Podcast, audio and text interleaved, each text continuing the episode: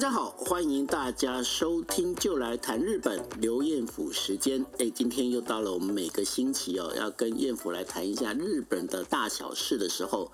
在我们聊之前呢，我们先请彦甫跟大家问声好。Hello，彦甫。Hello，Joe。听众朋友，大家好。是，哎，那个有人在讲说你的中文现在越讲越顺了。对啊，我觉得还不错。呃都是靠你啊，都要感谢你啦。那只是只是有人说，嗯，为什么感觉呃，彦甫好像在讲话都会比较害羞？我说，对，你们都不要欺负人家，他本来就是比较害羞的。OK，好，那我们今天要来聊两个主题哦。第一个主题当然就是呃，今年刚好是冲绳回归呃日本是五十一周年嘛，对不对？是的。对，那然后另外一件事情呢，大家可能都很关心哦。我当然我们不会谈那个杰尼斯事务所啦，因为我跟我跟艳福我们两个人对于那个芸能界哦，但是不是那么熟。虽然我很喜欢看日剧哦，但是我看日剧的目的呢，其实不是在看日剧。你知道你知道我看日剧的目的是什么吗？那是什么呢？我看日剧是在训练我的日文听力。啊，就跟我一样，我看台湾的新闻的理由就是要训练我的中文。啊，那不行，那那你我跟你讲，那你你的那个中文会越来越烂。台湾的新闻不行不行不行，你要对啊，不能不能一直看台湾的争论节目哦，不行哦，那个那个真的完全不行。然后我必须要讲哦，因为我身为一个台湾那个电视圈出来的这个算是比较资深的人哦，然后我必须要讲，我说现在的那个小朋友的过音啊，那个。过，因为我每次听台湾新闻，我都会觉得很害怕，你知道为什么吗？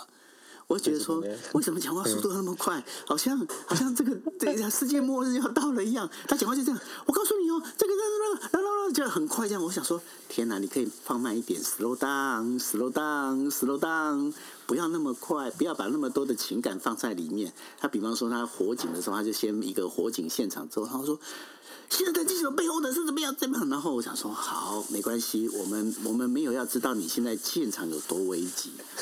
对，所以我想你你要你要学你要学台台湾的中文，那个你用那个什么，你在电视台看电视新闻这样子，我觉得就都阿不耐的呢。哎，这一点后我发现不能看第四台的新闻，不行哈。要要要看要看的话，要看公式。公式没有，还有一个，我跟你讲，你那个我我必须要推荐一下，你要你可以去找一个 podcast 叫做报道者。啊，因为有有在听有报道者跟 podcast，我有听。对，因为我觉得报道者他的至少他们在念的那个声音啊，还有他们在报道的内容啊。嗯我觉得相对是比较比较我可以接受，而且我觉得他们至少他们在报道内容上比较扎实，因为毕竟你看嘛，吼，看还是必须要又学点东西啊。如果光只是光只是听，然后没有学到东西，好像有点浪费时间，你不觉得吗？你的意思是说，台湾的新闻是完全都没有什么可以学到的东西吗？哎，你你这样子说法，我我只能说我我不表示任何意见，因为你知道日 那日本很多的政治人物讲 no comment 的时候，其实就是一种 comment，你知道？他说我我我没有表示意见，其实那其实他的意见已经表达出来，所以我现在只能告诉你说，嗯，no comment。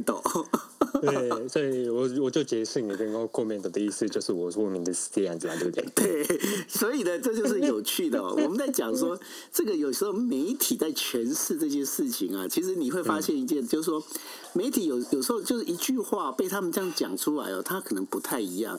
但是呢，这一次杰尼斯事务所这件事情哦，大家就在解释，因为所有在我们在讲说，包括周刊文春之前还被杰尼斯告过嘛，哈，他把这个事情揭露的时候还被告过。然后呢，所有的媒体其实就裁决叫做 no comment。他们 no comment 其实不是代表他们不知道，只是他们不说，他们不说，他们讲 no comment，他们他们都不愿意表示，他们不愿意在他们的媒体做露出。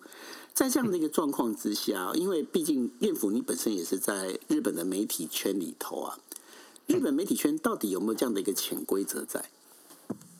应该有，就看起来是有啦，尤其是大报社啊，大那个日本的在东京的大的电视。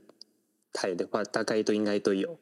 因为像很多时候啊，我们在讲说，哎，这个有些事情他们采取报道，他们有些事情他们采取不报道。那然后每一个媒体有每一个媒体，它好像有它本身的一个立场在。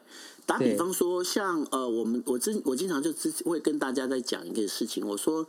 呃，大家不要去看哦，看就所有的这个报纸，你觉得说呃是全国性的报纸，它本身就是真的很厉害，其实也不是，因为现在日本这个报纸里面，我们在讲五大报，五大报里面的话，读卖新闻，然后还有每日新闻、朝日新闻、产经新闻跟日经新新闻哦，日本经济新闻，总共大概有这五大报在，可是呢，当中销路最好的其实是读卖新闻。那然后呢，销路最差，而且铺盖率并号称全国版，但是并不是全国版的，就是产经新闻。对，那然后呢，日经新闻它本身的话，当然它说的东西是比较多，是属于呃，应该是政治跟呃，应该是属于经济方面的东西。它的那个政治政治色彩感觉上没有那么的浓厚。对，那然后呢，我们读卖新闻，像我我本身我在订报纸哦，我正因为我自己都有订电子报。那订电子版的这个报纸的时候，我大概我就不会订那个产经跟读卖。那不订产经跟读卖有个原因，第一个我觉得产经跟读卖他们的取向是属于比较保守派的取向，而现在自民党是以保守派为主哦，所以我觉得我干脆看政府公报相对会快一点哦。所以说，就对于这个读卖跟呃产经的这个报纸，我就不不会去订，但是我反而会订的是包括了朝日新闻，然后每日新闻，还有日本经济新闻。原因很简单哦，因为每日新闻它本身跟朝日新闻，他们两边的话，他们都属于比较偏呃自由派，那所以他们对政府会提出比较多的批判。那提出批判，因为这东西其实在我们我。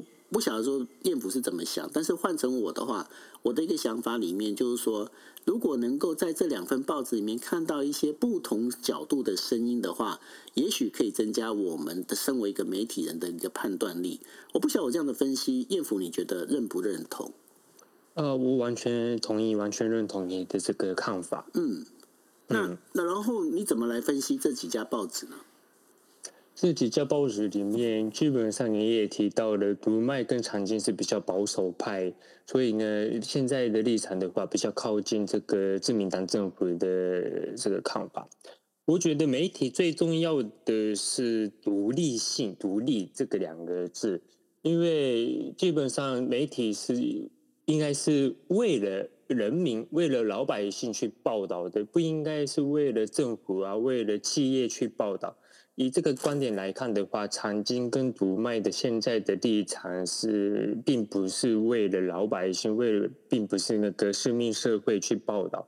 这一点是我是觉得是在媒体的这个原则独立的原则上是有一个问题。然后日经也是我也是有觉得问题。基本上日经在日本是被那个被讲那个日经是企业的那个公关部门。基本上日经就是一直 对，基本上都是日经都是报日本企业的这个立场，日本企业的看法，就一直宣传日本企业的内容，并不是那个从独立的角度来去看日本企业，分析日本的企业的经营。所以呢，很多呃媒那个日本的媒体人都认为，日经虽然是在日本的经济报道上是。有非常大的实力，但是呢，呃，并没有好好去做他们的这个使命。所以呢，呃，日经二零一五年的时候，呃，买走英国的《金融时报》的时候，大家都非常担心，尤其是欧美的媒体人非常担心，《金融时报》是在欧美是大家都认为那是一个非常有独立性的高级报社。日经买走以后会不会变？因为日经是不是那种不像《金融时报》那种没有呃有独立的媒体，是日本企业的那个宣传部门。是，对。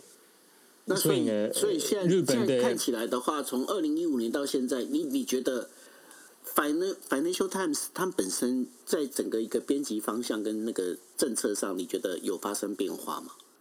这一点哦，其实没有发生变化，因为《金融时报》完全不听日经的话，日日经也无法控制《金融时报》。哎，我觉得这是这是，我觉得这是一个很好的表现呢。我发现哦，他们买走以后，去那个呃《金融时报》那个日经当成那个日经那个是呃怎么说呢？金库。哦，把把日经没有，他是当金主，金主啊，对，金主，对，金主，对，在日文的话说，那个路径是 ATM，ATM，收收收收收收收，嗯，对，那然后等于说，我觉得这就这其实就是验证了一件事情，你自己要有实力，然后你还有要有一个能力，就是说你能够对提供你资金的人告诉他说，我为什么不要？因为我相信，呃，Financial Times 他能够。能够做到坚持这个原则，最主要的原因也是因为他们的实力够够到，就是说日经觉得我可以给你钱，但是呢，你可以不用不用一直听我的指挥，对不对？是的，对。那但是呢，我们回到日本的媒体里头哦，因为呢，像日经本身啊，像呃，嗯、我之前也有听说啦，听说就是。日经他派到其他呃国家的这个，就是我们在讲的特派员哦。一般来讲，嗯，我们在讲说外派特派员，他其实非常重要。为什么非常重要呢？因为他其实就是报社的延伸。他报社的延伸里面，他就必须从他们特派员的角度去看到一些不一样的一个事情跟呃发展哦。但我们在想说，上一次其实日经也出现了，在台湾出现了一个蛮令人遗憾的一个事情，就是说他们的报道基本上，我觉得太多不是不是正确，而且并没有真正呃，就是经过查实后的报道哦。就是说，呃，你只能说它是一个片面哦。那打比方说，我觉得把蒋万安称为就是未来这个国民党的那个王子复仇记啊，我我就觉得这个这个标题好像感觉上有点 over，我不晓得你怎么看。我也非常同意那个日经的特派员的能力。当然，有些特派员，尤其是到美国啊，或是欧洲的特派员的能力，应该是算是高的。但是呢，台湾也已经受一个被害人。就这一次在台北的报道的日经的报道的内容，就是真的是有问题。然后，应该有些日经的人也有告诉给我，告诉我说。那个这一次派到日军的那个呃，派到那个台北的日军的特派员，并不是那么有能力的，也中文也不是，听说是比我差的样子哈。呃，没有，他不会讲中文，因为我已经已经去跟呃，就是台北行政院这一边呢，就是我们台湾那个行政院的这一边的这个记者们问过。这个这一位先生呢，他本身其实他中文能力他是完全是不会讲中文，所以他是需要带翻译的。嗯、那需要到翻译这件事情哦，我必须要讲，我就讲我自己亲身的体验。我那时候我在一九九六年我到日本，然后当特派的时候，我也不会讲日文，因为当时公司找不到任何，因为那时候台湾的这个媒体圈啊，台湾媒体圈里面大部分都是留英跟留美的。那然后真的是留日的真的不多，那所以你真的要找到一个能够讲日文的人，当然也找不到。所以呢，我在我到达之后，我是六月到的，我到的就是大概半年的时间，我用的是用我的翻译。那但是我用翻译的时候，我大概呃采访个两三次之后，我就发现一个很严重的问题。你知道什么问题吗？因为哦，因为我们在讲话的时候，那个 nuance，nuance 就是我们在讲语调。语调有时候我们在讲受访者的语调跟受访者的眼神，他必须要能够搭配在一起。比方说，我现在讲说，彦福你好棒哦，你看这个 nuance 就真的是感觉上是真心的在称赞，对不对？那然后如果我现在想说啊，彦福你很棒啊，这样子，那个那个 level 不一样。但是翻译的时候，是不是他如果翻成日文，都是不是讲说彦福すごい呢？用这样翻译，就是大概是这样的一个翻译口口吻嘛，对不对？ 那两边都是すごい，但是这个两个すごい其实是当你这个语调当中讲出来的时候，就是完完全全是不一样的。那那时候我就发现，这个基本上当一个特派员呐、啊，他不能有不能就是带着翻译，因为你带着翻译的时候，你其实很难去了解，就是说对方讲这句话的真实的意义是怎么样。因为我想彦福你自己也来台湾台湾采访过，包括了几次的选举前的这些人物的采访，对不对？ 我不晓得你觉得我这样的看法对或不对？呃，完全是对。所以我中文讲的不是很好，但是我基本上在台湾不会带翻译者去，基本上都是靠自己的语言能力。因为你说的要直接对待那个采访的那个对象，才可以得到一些那个现场的呃什么种种的感情啊，或是那个直接的那个因，因为我们直接我们在看采访者的时候，其实我们我们记者在采访不是只有跟你讲话而已，我们要看眼神。对。对，然后还有然后有些不太听懂的时候，就再问，就他们一定会帮我们说明。对，所以其实翻译是呃没有翻译者比较重要。对，对，没错，因为我觉得采访者他一定要不能带翻译的人，因为他带翻译的人是不对。可可是这位先生好像感觉都会带翻译。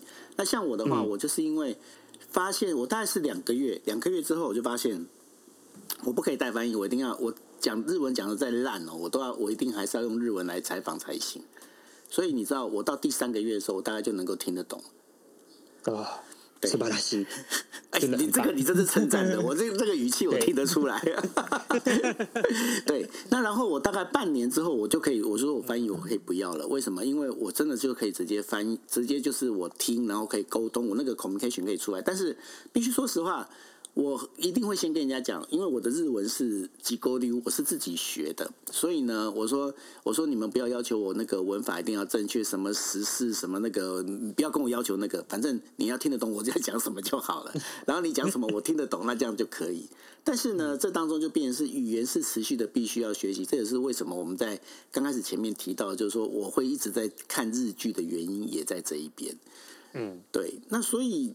就是这个当中，我们就发现一件事情，嗯，媒体好像，尤其是在现在哦，我们在讲说现在包括 AI 啦，非常的发达啦，然后还有包括了，就是说有很多的 fake news 会出现哦。那未来这种认知作战呢，你觉得会上升层级到这种所谓的专业的媒体上面吗？就呃，应该可以回到日本媒体的问题，就是日本媒体没有好好去做呃媒体的工作的话，一定是这种那个 AI 人工智慧被取代，这应应该会发生的。对，那然后再包括了，就是我们在讲说有一些认知作战的部分，因为我们之前也看过有一些，包括已经不是说一般的媒体，还包括了就是有一些杂志啊。他们也会出现一些很奇怪的一些报道，对不对？在日本，对，常常会发生的。嗯，对。那在这个状况之下，我觉得，你觉得，如果身为台湾人的话，他要怎么去辨别？就是说，哎，这个报道到底是真，或者是假？我们在讲说日文媒体，因为台湾有很多时候就是随便只要说，哦，这是日本媒体报的，然后就就觉得说好棒哦，好棒哦，结果发现就是假的。嗯。常常有后，嗯，对啊，那那那你觉得这个该怎么该我们该怎么去分辨呢？如果有没有一个比较简单的分辨方法？其实要分辨的话，是这是真的是要一些训练，也是应该不容易的事情。但是呢，台湾社会对大陆的那个传出来的新闻的那个分辨的那个分辨的那个呃经验是蛮多的。其实那个努力可以转到那个日本媒体诶，媒体去做。比方说，有没有一些具体的例子可以跟大家分享的？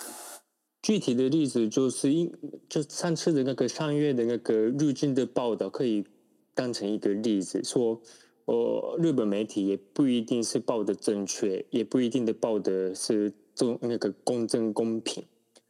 所以呢，从那个经验来去慢慢去分析，哎，到底日本媒体哪一个是报的比较好？怎么样的那个报道是不好的报道？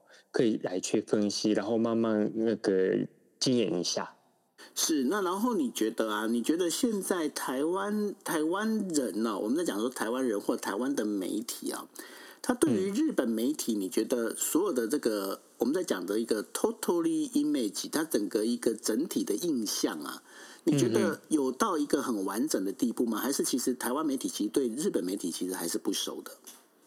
我是觉得还是不熟的，尤其现在台湾媒体，呃，应该派日本的特派员的媒体是应该是自由自由时报跟。中央社而已吧，没错，大家都撤掉了。对呀、大家都撤掉了，所以其实台湾媒体应该对日本，呃，不止媒体，就是日本社会政治也是应该没什么了解了，没什么理解。我是觉得这是蛮危险，就是看日本媒体的电子版的那个报道，就随便来翻译，然后在台湾的电视啊、新那个报纸里面一直传出来，这是我是觉得蛮危险的事情。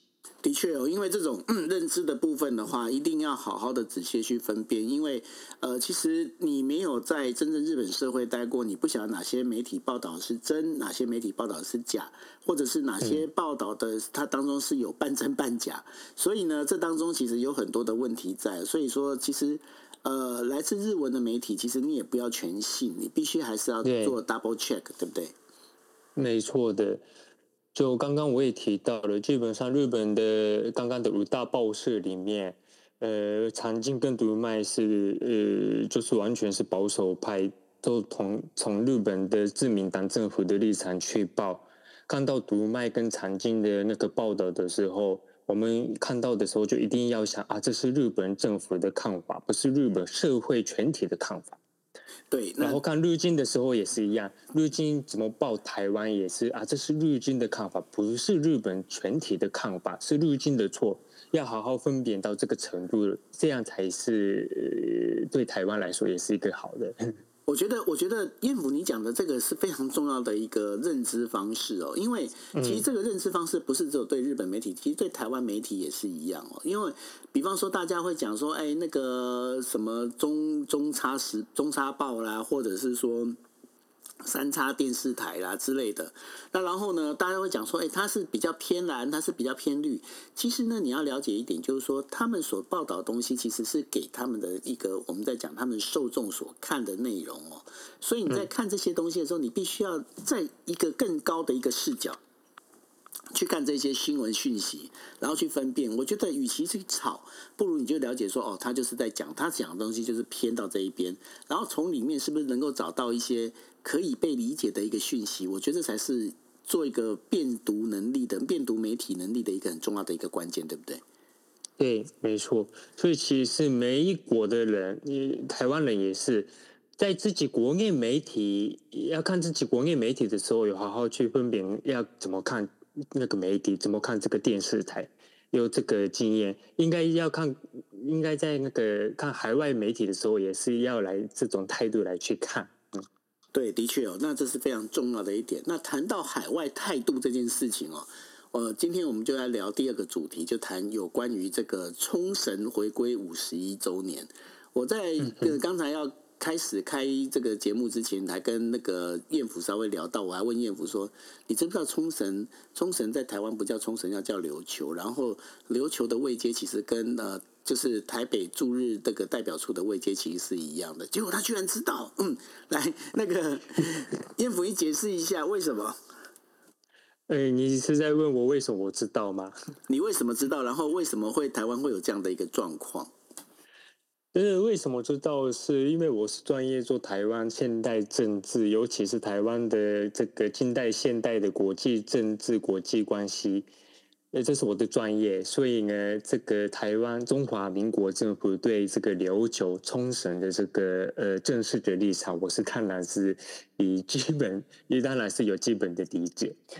然后这个呃，怎么说明解这个解说是就你做比较好吧？我做比较好吗？这个这个我来解说，我简单讲，那然后我来我来做主要解说，然后你来做补充，这样好不好？好，okay. 对，简单的讲呢，其实就是呢，当时呢，呃，琉球呢。因为那时候叫琉球，那时候不叫冲绳哦。就是说，在二战之后啊，琉球是托管给美军，然后托管美军托管之后呢，它其实是有一个琉球政府。那琉球政府呢，它本身就是一直到呃，一直到就是五十一年前哦，呃，他们日本才开始就跟美国交涉之后，把琉球归还给日本。所以呢，我们在讲说，今年是日呃琉球归还日本五十一周年的纪念，也就是在这一边。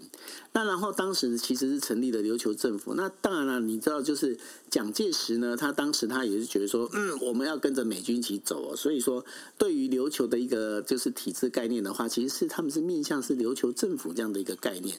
所以呢，这面向琉球政府这件事情里头，当然就是在琉球政府里面设了一个代表处，它的位阶也就是跟当时的就是日本在日本的那个代表处其实是同一个位阶，也就是属于大使馆的位阶哦。那用这样的方式在走，那一直到现在的话，呃，他们到现在其实，哎，现在好像有改了吧？有把它改回来了吗？因为要不然以前的话，我记得在九六年的时候，它其实还叫做琉球代表处，现在是改成冲绳代表处了吗？应该是改成冲绳代表处，我现在查一下。对，那然后因为琉球代表处是最近是没听过。对，嗯、因为但是我九六年到、啊、是。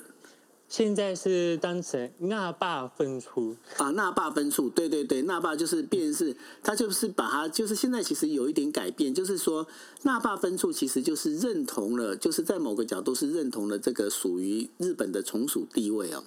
那在这当但是不想不想真正的承认这是日本的，所以是。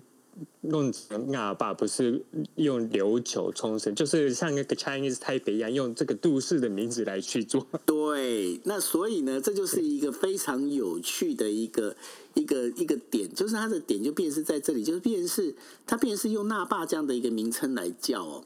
那所以呢，其实这当中就变是这也是牵扯到现在的我们在讲的，就是。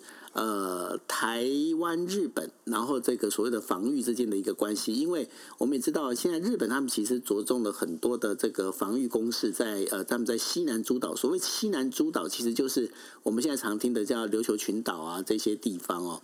那这个西南诸岛要强化的最主要原因，其实也很简单。在于呢，因为美军哦，他现在其实没有办法直接在台湾台湾呃本就是本土上面哦，其实去部建所谓的这个飞弹防御系统。为什么呢？因为当然，因为就是台湾跟美国之间并没有这样的一个正式邦交。那所以呢，他现在只能把这个防御前线推推推推往前推推推推到就是日本的最前面，也就是西南诸岛这一边，包括石垣岛啊这些相关的这些地方哦。所以他们在建这些基地，但是呢，这对于呃冲绳人来讲，或者是你要讲琉球人来讲，对他们来讲，这种就是所谓的就牵起他们很多的这个所谓的过去的历史历史的回忆啊、恩怨情仇啊，其实是非常的多。为什么呢？因为当时呢，琉球群岛呢，它其实是被一个叫做是叫做琉球王国，那一直后来是被呃萨摩藩所并吞之后呢，归归到这个日本的版图里面。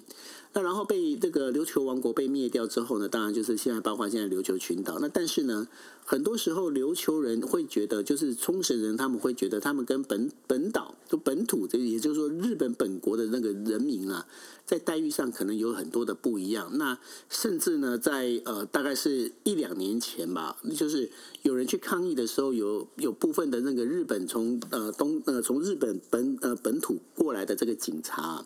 还直接就是用骂他们，就是要土人，用这样的方式去讲的时候，那造成造成冲绳人就是极大的不满哦。所以目前这个冲突其实还在，对不对？对，没错。然后补充一下，这个就有说明的这个琉球的历史的时候，这个呃，我那个我特别讲是中华民国政府，因为是不是台湾的立场，是中华民国政府对这个冲绳的立场，为什么并没有还没？正式的承认这是属于日本，因为是因为刚刚就有提到的琉球王国，这对诶日本的那个当时的那个江户诶幕府嘛，哦，幕府，嗯，对，江户幕府没错，江户幕府那个萨兹曼好像是萨摩吼，萨摩藩，萨摩藩，嗯，对，萨摩藩那个诶怎么说呢？连属隶属嘛。呃，就是，但是就等于说是隶属到那个萨摩藩，对，隶属到萨摩藩。那在有些人是称为并吞呐，嗯，对。还有一个是，他琉球王国的历史是不只是萨摩藩隶属而已，是还有隶属到那个当时的清朝。对，那这这个当中，其实大家可以从那个日本那个呃，就是上一次冲绳那霸那边不是有个首里城，首里城不是被烧掉了吗？嗯，那首里城的盖法其实就是解释了刚刚彦甫所解释的，就是琉球王国，它对于就是它其实是两边从属，一边的话是呃日本，另外一边是中国的清朝。那所以呢，他在盖房子的时候，他靠靠清朝这一边是属于中式的建筑，那然后靠日本那边是属于日式的建筑，然后中间是他的自己的那个宫殿，对不对？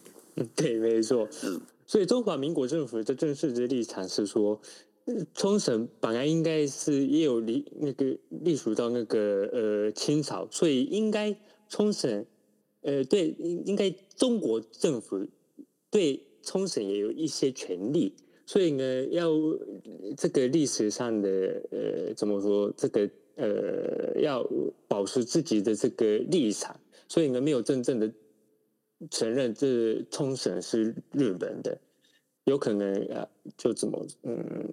从我去跟我说起来，想要保障那个中华民国这的主权，对，所以有这有一些复杂的历史在这里，所以现在台湾中华民国政府还是正式是说冲绳是琉球，是因为是这样子。哦，那所以说这个当中，也就是这一点，我倒是没有没有仔细去查过。谢谢那个艳福补充哦。那其实这其实，在某个角度，其实跟钓鱼台有点类似的，对不对？对，类似的。所以那个五十一年前。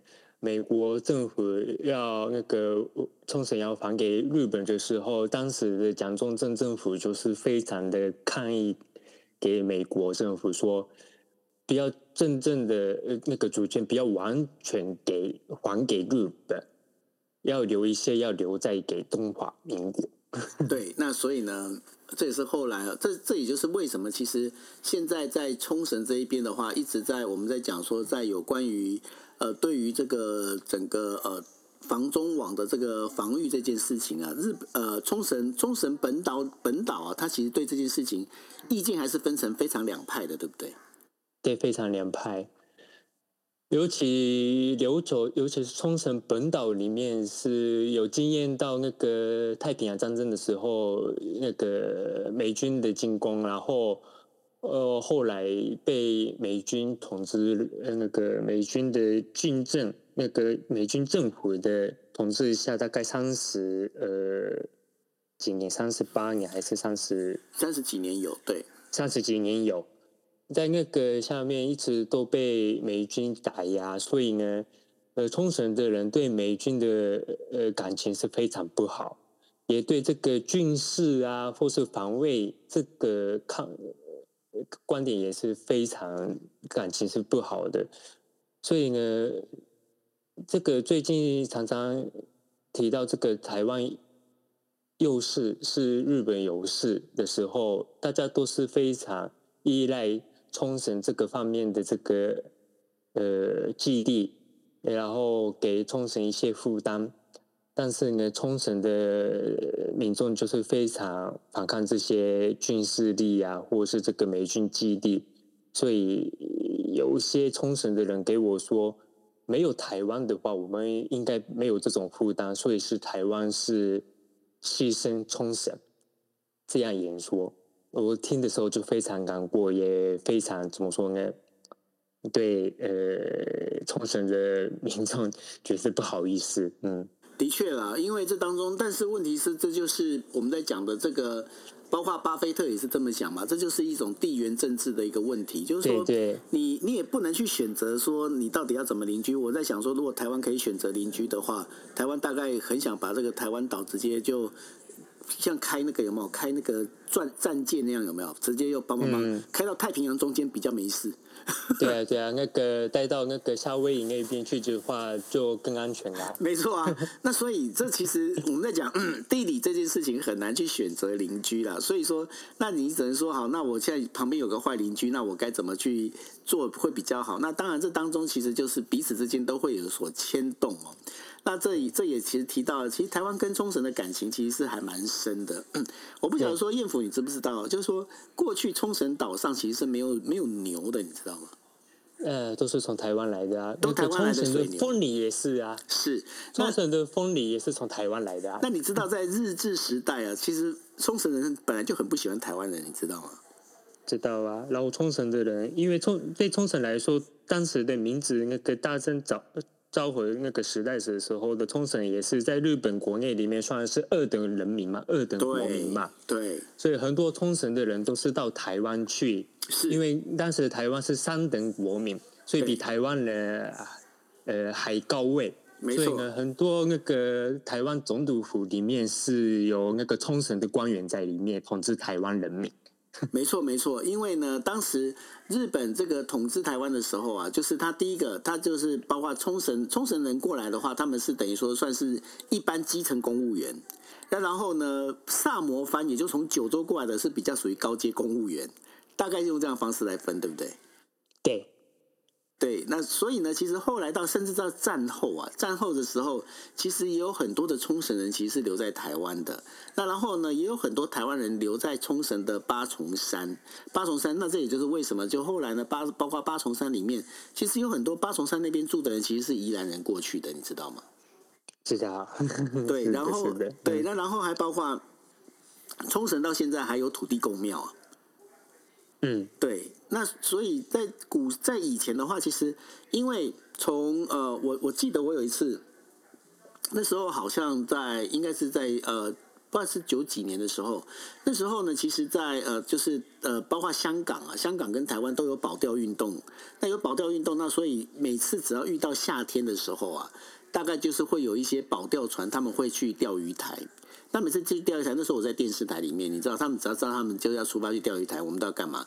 我们要早上呃，要凌晨呃，应该是说前一天晚上的十点多，我们就要赶到基隆旁边的这个渔港，我们要去搭渔船，你知道干嘛吗？嗯哼，你 干嘛呢？我们就要跟着去啊！所以呢，所以我要要搭船去哦，我们要搭渔船去，因为。那那时候只是渔船，只有渔船可以开啊。那所以我们就全部的我们的记者就搭渔船哦。那然后晚上十点出发，然后你知道那渔船非常的颠簸，你知道吗？那然后呢，到那个就到钓鱼台附近的时候，你就会你知道被什么吵醒？你知道吗？被日本海上保安厅的人吵醒。海上海保他们就会他们就会用广播，然后用广播他们就会讲，他们讲说。呃，这里是日本的领土，所以呢，请你们不要再进来了。然后反正就用很奇怪的中文啊，然后然后就然后就讲说，哦，好好好好。那然后，所以我大概去钓鱼台去了三次。嗯，然后钓鱼台，你知道钓鱼台，你你要知道钓鱼台长怎样吗？呃，你说地形吗？地形还有它的整个一个感觉。感觉？你没去过，对不对？我是没去过，只有看照片而已。我去过，然后而且我很接近，嗯、就几几乎可以登岛。然后呢，我跟你讲，嗯、钓鱼台上面都是鸟大便。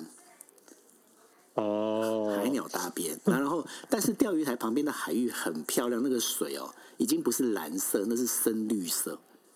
嗯，非常的美。那因为那边其实是非常漂亮，但是鸟那个岛上面真的是只有鸟大便，什么都没有这样子。好，那然后再讲钓鱼台。那所以呢，这钓鱼台呢，你知道我那时候我还我还很怕说，我到时候如果被那个海宝抓走的话，我还我还在身上我还带护照，你知道吗？我说 我说还玩个打架，莫啊诺六个故事那个大赛，我还是有这种有这种打算，你知道吗？所以那个其实其实去采访钓鱼台是还蛮有趣的事情了。那然后我在讲这东西，你在讲，你看哦，我早我晚上十点多搭船，我大概是早上六点我搭渔船，我早上六点就可以到了这个钓鱼台。那当然钓鱼台离石原岛非常近，你就可以直接到了，包括八重山群群岛这一边。那在讲这个事情，就是因为呢，台湾跟呃这个钓鱼台之间的这个我们在讲冲绳的距离大概是。呃，两百海里左右，那两百海里其实是还蛮近的哦。那所以呢，其实你大概晚上晚上出发，大概早上就能到。那所以那时候台湾跟呃冲绳之间的那个交往其实非常的密切。那这也是为什么我们在冲绳那边可以看到很多有很多类似台湾的料理，因为比方说像日本本土是绝对不吃猪头皮的，对不对？对。但是在冲绳是有吃猪头皮的哦。